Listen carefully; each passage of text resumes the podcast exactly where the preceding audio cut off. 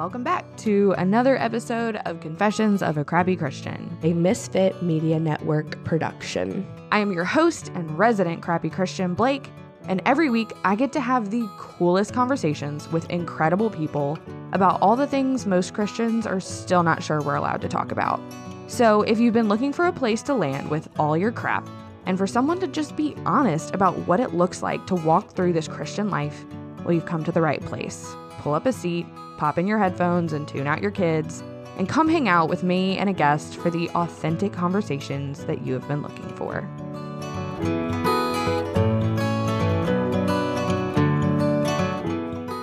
Kelly, welcome to Confessions of a Crappy Christian.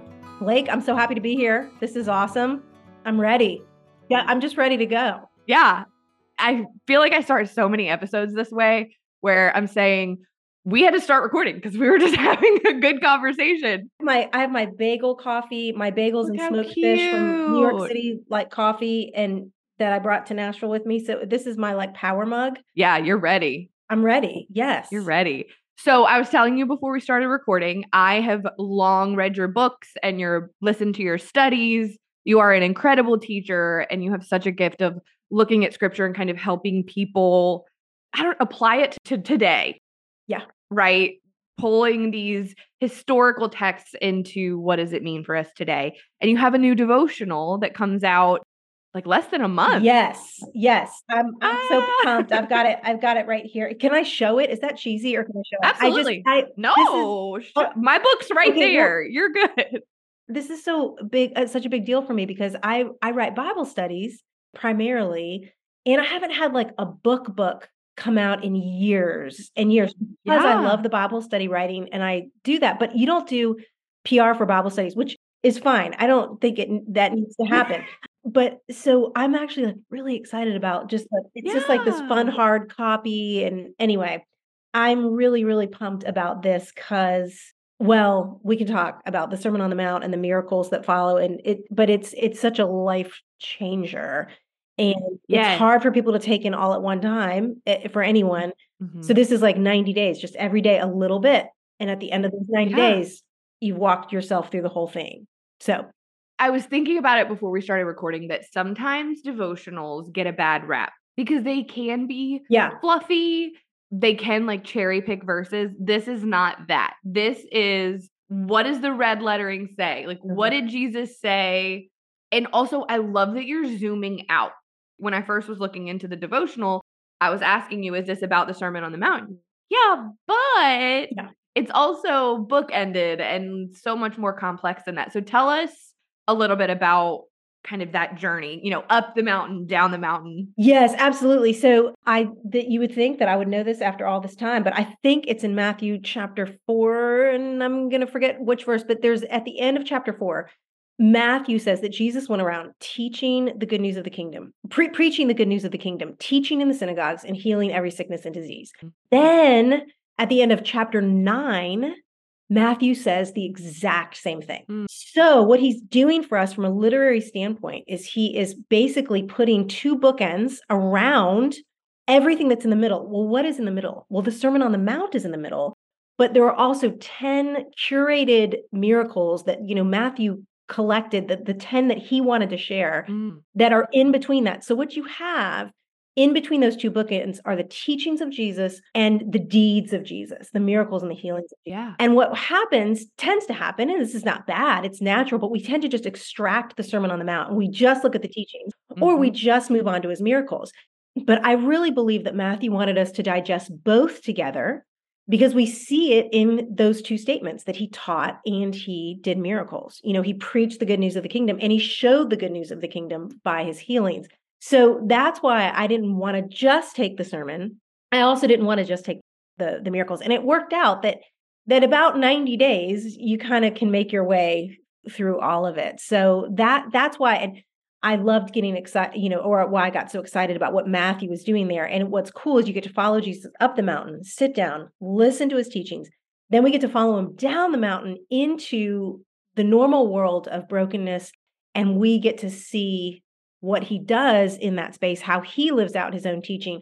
And then at the very end, he calls us to be laborers right. in his harvest field. It's awesome. My one of my favorite things about the life of Jesus is that he always practiced what he preached. Yes. Right? He wasn't walking around saying, "Don't judge," and then was some judgy McJudgerson telling everybody how wrong they were and how much they had messed it up. Right. He was consistent. Yeah. Jesus was and is consistent. And I think if you are someone who interacts with the world, especially the Christian world, that can be lacking. Like there is a lot Yes. that Christians have to learn about the consistency of Jesus. Yes. And what it requires is exactly what you're doing with this devotional. It could be easy to look at the Sermon on the Mount and be like, this is a whole bunch of instructions for how you're supposed to live your life, and feel like it's your responsibility to make sure people know that they're not doing that, Yes. that they're not, right? Like living it out. But it's, if you keep reading, you get to see Jesus like get down in the trenches with people Yeah. And Yes. meet them where they are Yes. in his miracles.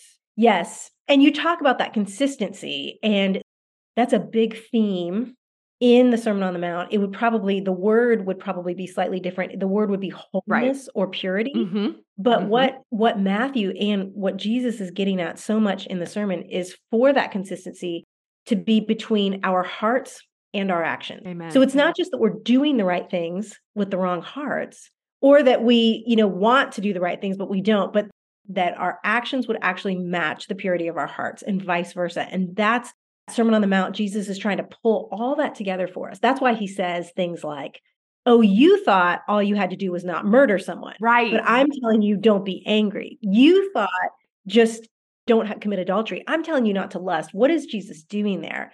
It's that consistency. He's pulling together our actions with the purity of our heart, that those things would come together. And that is, um, man, it, it is not an easy message and it's not an easy Yeah. thing to go live. And we need the transformation of the Holy Spirit to do it. But it's it's fascinating. Yeah. Well, and that was what I was going to kind of what we started talking about earlier was matching the instruction of the new covenant, Uh-huh. right? Uh-huh. That if you just read Matthew 5 and you don't read the rest of the gospels, that is incredibly intimidating. Yes. Yes. Right? Yes. There because the law was intended for uh, to show us that we can't do it. Completion of the law is perfection. There's only been one perfect human, Yes. and it was Jesus. So, it's this like I feel like this constant tension between knowing what is required, Uh-huh. quote unquote. I'm putting that in hard air quotes. Yes. Required of you and what has already been done. Yes. What has been completed. No, I think you're you're bringing up a great point and I'm so glad you're very astute to have this question because this is a quote unquote problem with the Sermon on the Mount is that it Jesus doesn't sound like Paul. Right? Mm. Jesus says, unless your righteousness exceeds that of the scribes and the Pharisees, you will not enter the kingdom of heaven. Right. Well, the scribes and the Pharisees had the utmost of righteousness. So, what in the world are we supposed to do? Then you get further into the New Testament, you get to the epistles, and Paul says, It is not by works, it is by grace that you're saved, lest any person should boast. It is and and so we're like, wait a minute, is Jesus' gospel different than Paul's gospel? And that is a challenge. And one of the things that you just said is that there has been a pervasive uh, belief over the last many years, all the way back to the reformers, that the Sermon on the Mount was meant to drive us to our recognize our need for a savior. And I Mhm. agree with that on some level, but I also think it's not just to for us to go, well, I can't, I guess I can't do any of this, so that's why I need a savior, right? Jesus is, I do believe, requiring us to have this incredible righteousness, but we need his empowerment to do it. We're going to need him. He is the one that um, fulfilled the law for us. Later, we get the you know the Holy Spirit, and so and it depends on you know there's lots of different takes on this, but one of the things that John Stott says, and I appreciate this, is he says that the type of righteousness that Jesus is talking about, that we must exceed the righteousness of the Pharisees. He's not talking about the degree of righteousness. It's not like the Pharisees had a 95% on the righteousness test. Yeah. We need a 96. He's not talking about the degree. He's talking about the kind of righteous, Right. meaning that it's not this external thing that we're trying to do from our own selves, but it is that transformed heart that the prophets talked about in Ezekiel and Jeremiah, that our Mhm. hearts would be softened and changed, that we'd have this new heart, and Jesus would work that out in us. But you're so astute to see that there feels like a real tension Yeah. between Jesus and Paul. Right. what's in between that tension is the cross. Yes. Right? Yes. Is Jesus doing something that we could have never done? And Paul makes it really clear that we were on that cross with him, that our sins died with him, that we were raised holy with him when we make, you know, when we make Jesus our life, we step into that. And my pastor gives the best analogy for that that when a baby is born, it is fully human, right? Yes. It doesn't yes. become more human, it's human. Yes. It just learns how to be a better human. It learns right. how to function in its humanity. And I really see our experience with Christ as the same. Mm. Once you are born again, the old has died, the new has come. You are holy. Yes. You just might not act like it. There's the sanctification process. Yes. Exactly. Uh-huh. Exactly. Yes. That's how I've been coming to the Sermon on the Mount in the last few months. I am very squirrely and ADHD, so it's it's something one day and then I'm very rarely consistently sitting down and going through the same scripture Yeah. because I get distracted. I Sure. genuinely just get distracted. But the time that I've been spending in Matthew 5 and I feel like it's a new experience for me as God has changed my heart from a heart of works Mm. to Mhm. one of I it's like a get to Yes. instead of have to. Yes. Right? Yes. Yes. That yeah, like those are things I do want to look this way, not because I have to, because I get to and because because I believe that God wants the best for his kids. Yes. Absolutely. And because this is part of his kingdom having come on earth. Exactly. This is part of the restoration. So when we not only don't commit adultery, but we also don't lust in our hearts, when we not only don't kill people, but we also our anger, when we love our enemies, when our yes is our yes and our no is our no, because we are truthful and honest people, when we give and we fast and we pray for the glory of God and not of other people, when we are salt and light for the good of people in this world, for the glory of the Lord. I mean, all of those things express God's kingdom here on earth. And I think yeah. especially in our day and age, this is what is so moving to me about the sermon and about the miracles that follow, as we are also to be agents of the Lord's kingdom, is that that's what our world needs so much. And here we are. You scroll through through social media, and all the promises have to do with just a better body, or better health, or a better you in the new year, or a better uh, spouse or or whatever makes you happy and you being the most important and we know that is the antithesis of the kingdom that Jesus brings and it is a dead end and it is why Right. I think we are so or one of the reasons why we are so desperate and so like living this out shows the kind Right. of his kingdom And I will say, as someone who I tend to err more on the side of self hatred and, you know, struggling to believe that God even likes me, Yes. which I think people tend to like fall in different buckets. Mhm. A natural byproduct of living a life that looks like Jesus and expresses that to others is that stuff starts to fall away. Mm, mhm. As you pursue holiness and righteousness Mhm. for the sake of the kingdom, yes I really do think it gives you this opportunity to see yourself the way Jesus sees you, yes which is a really cool experience. And self hatred and seeing yourself the way Jesus sees you cannot coexist. Like they cannot live together. Yes, and you start to become other-centered, which is so Exactly. freeing, and you become you become self-forgetful. Because self hatred is still selfish. Yes, It is still making it all about you. Yes. Yeah. yes. That's one of my prayers sometimes when I'm going to do something or if or if I'm even concerned about how I look or how I am going to fit in or or or if I'm just feeling selfish or tired or whatever, but one of the Yeah. prayers I pray is Lord help me to be self-forgetful. Mm. Not to forget about myself, but to not be thinking about myself for that to not be like the primary. Yes, yes. Well, I'm thinking about the people that are there and how I can Yes. love them and bless them. And it's just so free. It's so, Yes. yeah. Absolutely. Do you, as someone who has now like written a book, because I personally believe devotionals are books, they sometimes are harder to write than, uh, yeah, I've never written one until this one. So, you know, yeah. So you have studied this, and we're, I want to move on to the miracles and kind of Yeah. tie them all together. absolutely. But do you have a favorite part of the Sermon on the Mount? Mm, Yeah, I probably, I mean, I probably gravitate toward that. Consider the birds of the air. They don't sow or reap or store in bar- barns, but yet your father, Heavenly Father, takes care of them. How much more will He take care of you? And then consider the flowers of the field. You know, they don't toil Yep. or spin, and yet they're more beautifully clothed than Solomon in all of his glory. How much more does the Lord want to do for you? And so, just that not worrying, you know, that whole passage on not worrying and trusting the care of the Father and that He knows what we need before we even ask just brings me a lot of comfort. So, that's probably one of my favorite.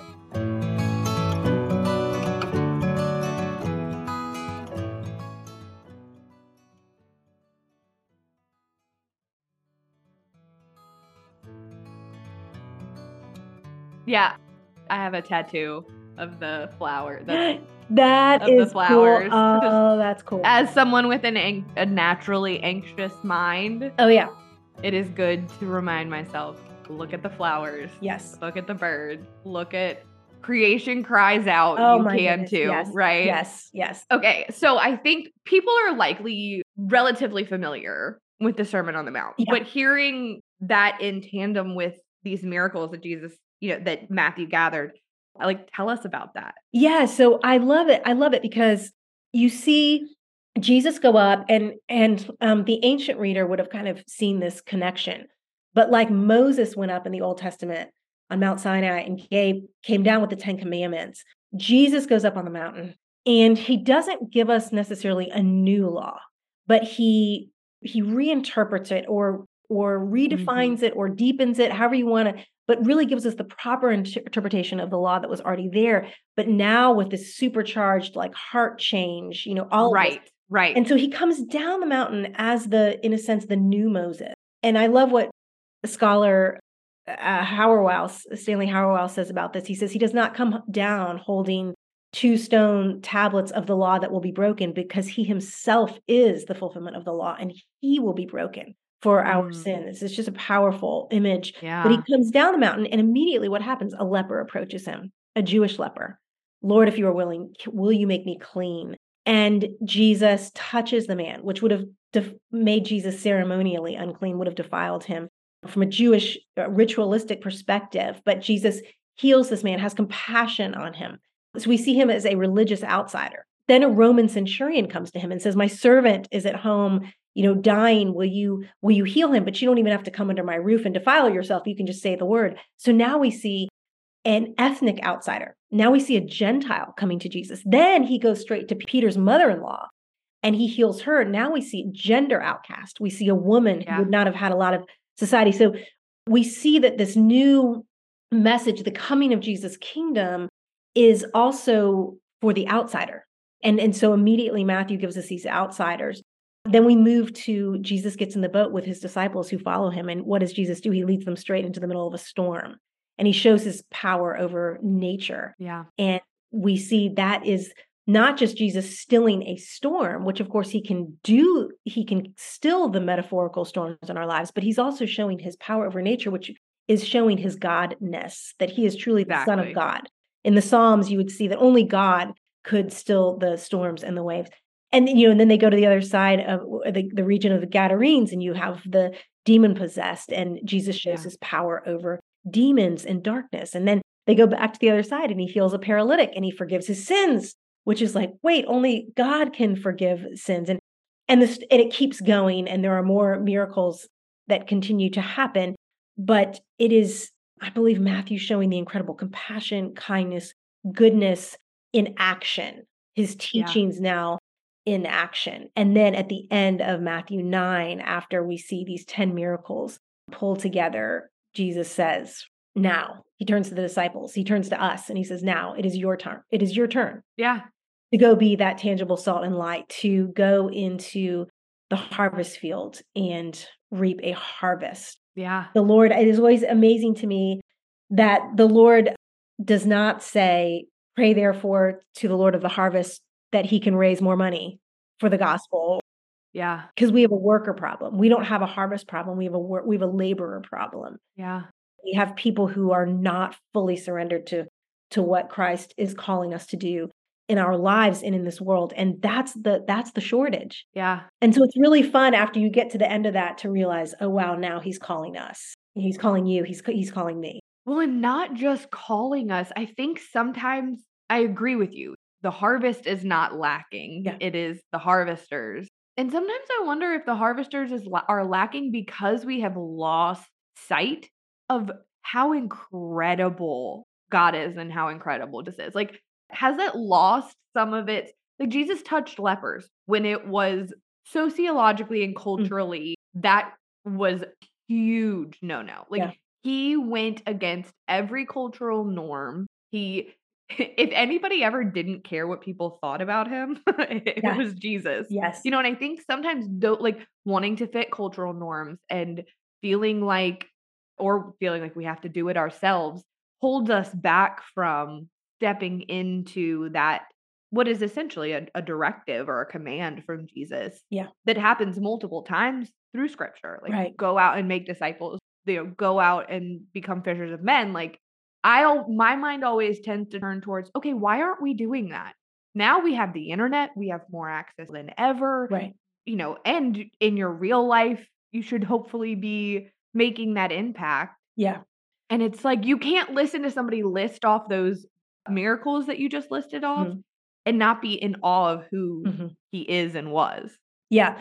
No, I totally I agree and I think that you you hit something on the head. I mean, we we live in a culture right now in in a Christian culture that that for the most part, you know, everybody's just kind of doing their lives according to the American dream and then we kind of add Jesus and see, well, we you know, we we kind of pull him in, you know, for extra good measure of, you know, blessing or favor Mhm. and to you know to to be at church whatever maybe we even kind of step into like a bible study but we have for for so much and and I and I contend with this in my own life but it's like are we fully completely surrendered to him Yeah. as savior and lord of every part of our lives not Right. just a little bit bit and when we get to know him and we get to realize that there is truly nothing that we can do apart from him that there is no person on this earth there's no job on this earth there's no amount of money on this earth that can fulfill our hearts the way that Jesus can. When we Yeah. really begin to grasp that, then he does become our chief longing and desire.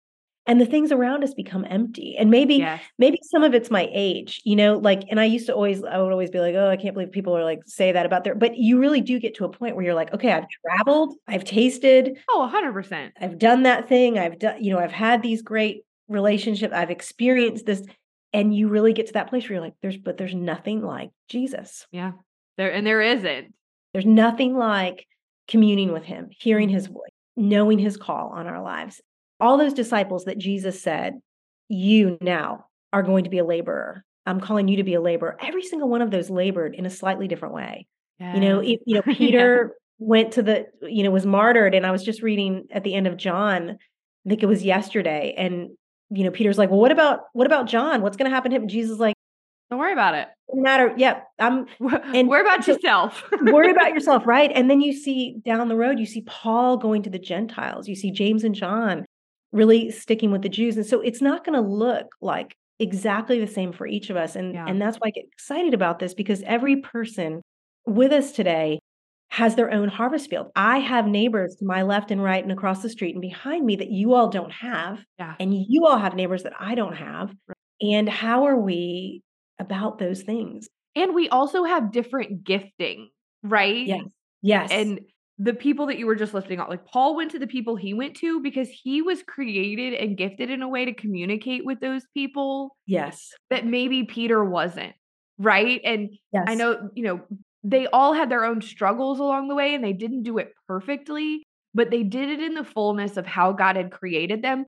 And it's, I don't think they had blinders on, but they just, I think fruitful ministry looks like running in your lane without Yeah. worrying. Like, it's not wrong that someone else is running their race differently. Right. Yes. It's a different set of giftings, it's a different calling. Yeah. Same God, right? Yes. All on the same team Yes. running the same direction, run different ways. And I think that's okay. I think that's a good thing, actually.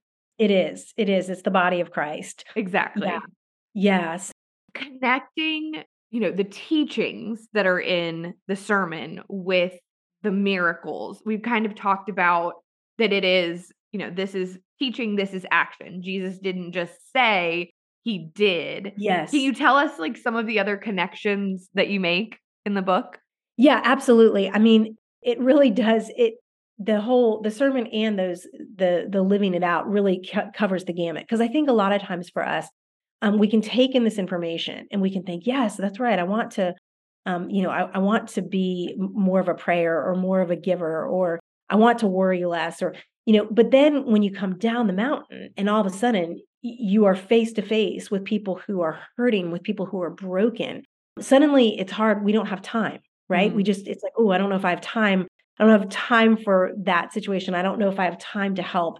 And so, those tangible pieces of how this actually gets lived out in our lives, I think is huge. And it's something that I contend with. It's like, how am I serving? Am I, I don't want to just be information based. I want this to push out in my life. Yeah. So, those are some of those connections. And I think about even Jesus with the woman who was bleeding, that's in those 10 miracles, but mm-hmm. he's on his way, he's on his urgent way to get to Jairus' daughter. And he doesn't get stopped. We, he stops, but he doesn't get stopped. This woman right. comes, touches the hem of his, of his garment. She gets healed. You know, especially in Luke's gospel, it's very clear that she immediately is physically healed. So perfect. Jesus doesn't need to stop. He can keep going to this urgent situation.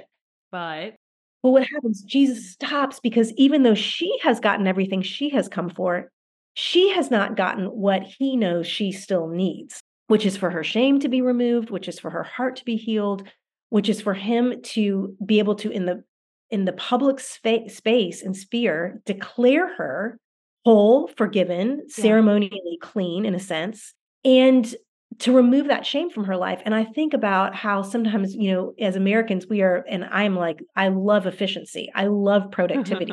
right. Like, Jesus, this is the most productive, efficient moment of your whole like ministry is that you are mid stride someone touches the hem of your garment gets healed you don't have to stop like that is a two for one if i've ever seen one yeah. just keep going but he stops and and that to me is a testament of like am i just checking boxes yes. am i checking religious boxes like okay that person got what they came for that or am i going wait a minute the holy spirit is saying stop yes slow down tend to that person they might have come for what they thought they needed but you can see that they need something more from you from the lord yeah. give that to them and so when you when you begin to immerse yourself in these texts you cannot help but be changed and and have your time altered and that's something that I am trying to have my eyes open to like I have like I have a phone call after this that that really is outside of my work. Yeah. And it's one of those things where I'm like, oh, why did I say I would take that phone? You know,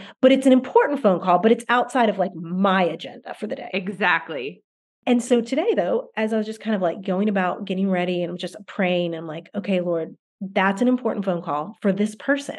Exactly. It's not really high on my list, but, but yeah, how do you want to use me for that? And and how can I be available? How can I be a good listener? How can mm-hmm. I have good wisdom? How can I be a generous person in this time? So those are just small things, but that's there are ways that the sermon and those affect my day to day. Well, and that's that's the hope, right? Is that these uh-huh. scriptures come to life mm-hmm. and make a change. I talk a lot on my platform about hustle culture and like mm-hmm. boss babe, entrepreneur, hustle, grind and uh, that was my previous experience and I I left that behind, and but we it it still creeps in, right? It's yes, still yes. I think it is our human inclination, like you were saying, towards productivity. And I don't think productivity or hard work are a bad thing. Those are scriptural no, things. No, they but are. Yeah, they are. I remember hearing in the kind of in the midst of coming out of all of that, someone said Jesus was busy, but he wasn't hurried. Yes, yes, absolutely. Jesus was I mean, but he also took time to rest and he prioritized going away in solitude. And I think that that's a great example for us as well. But even in his active ministry, the man was healing people. he yes, was yes. busy, he was yes. active. But it exactly to your point, if Jesus had been in a hurry, he would have just kept going. Yes. If it was task based, checking off the boxes, he would have known that that woman got healing and been like, yeah. okay, cool, she's good, let's roll. Uh huh. Uh huh. You know, but like the Jesus that loves us and that we get to try to look like was intentional in his productivity. Yes. And that I think is the switch. Are you productive just to be productive? Or are you productive with the intent of like making heaven as full as possible? Yes. Yeah, and when we are when we're sensitive to the Holy Spirit, we it may not look at the end of the day like the most productive amount, but we Yeah. might be being kingdom productive in a way that we can't even see. So um yeah, it's exciting. I It know I'm. I'm I love these chapters. I love I love what Matthew has given us in chapters 5 through 9. It's just so it's so practical. It's uncomfortable, but it's good. Yeah, It's it's good. Oh, I mean, everything I I am personally of the belief that most good things are on the other side of discomfort and that you have to like that's a good get uncomfortable to find that freedom and find that healing. Tell people where they can keep up with you online. Your book, by the time this comes out, your book is out so they can get your get the devotional wherever they get get their books. But how can they keep up with you online? Yeah, absolutely. Yeah. So, I mean, kellyminter.com is my website, but I'm on Instagram and Facebook. So, those are the two, mostly Instagram, but also on Facebook. And um, yeah, the devotional is called The Blessed Life, a 90 day journey through the teachings and miracles. So, The Blessed Life, and wherever you get books. Yeah. I'm excited about it. I'm going to get me a copy and go through it. So, I'm Well, excited. thank you, Blake. It's been so awesome to be with you and an honor to be on your podcast today. All right, that's it for this week. Thanks for tuning in to another episode of the Crappy Christian Podcast. And hey, by the way, if you super loved it, can you go leave a five star review wherever you're listening? That'd be awesome. All right, see you next week.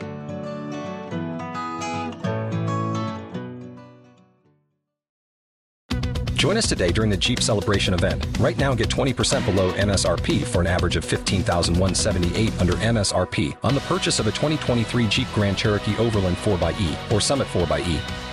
Not compatible with lease offers or with any other consumer incentive offers. 15,178 average based on 20% below average MSRP from all 2023 Grand Cherokee Overland 4xE and Summit 4xE models in dealer stock. Residency restrictions apply. Take retail delivery from dealer stock by 4 1. Jeep is a registered trademark.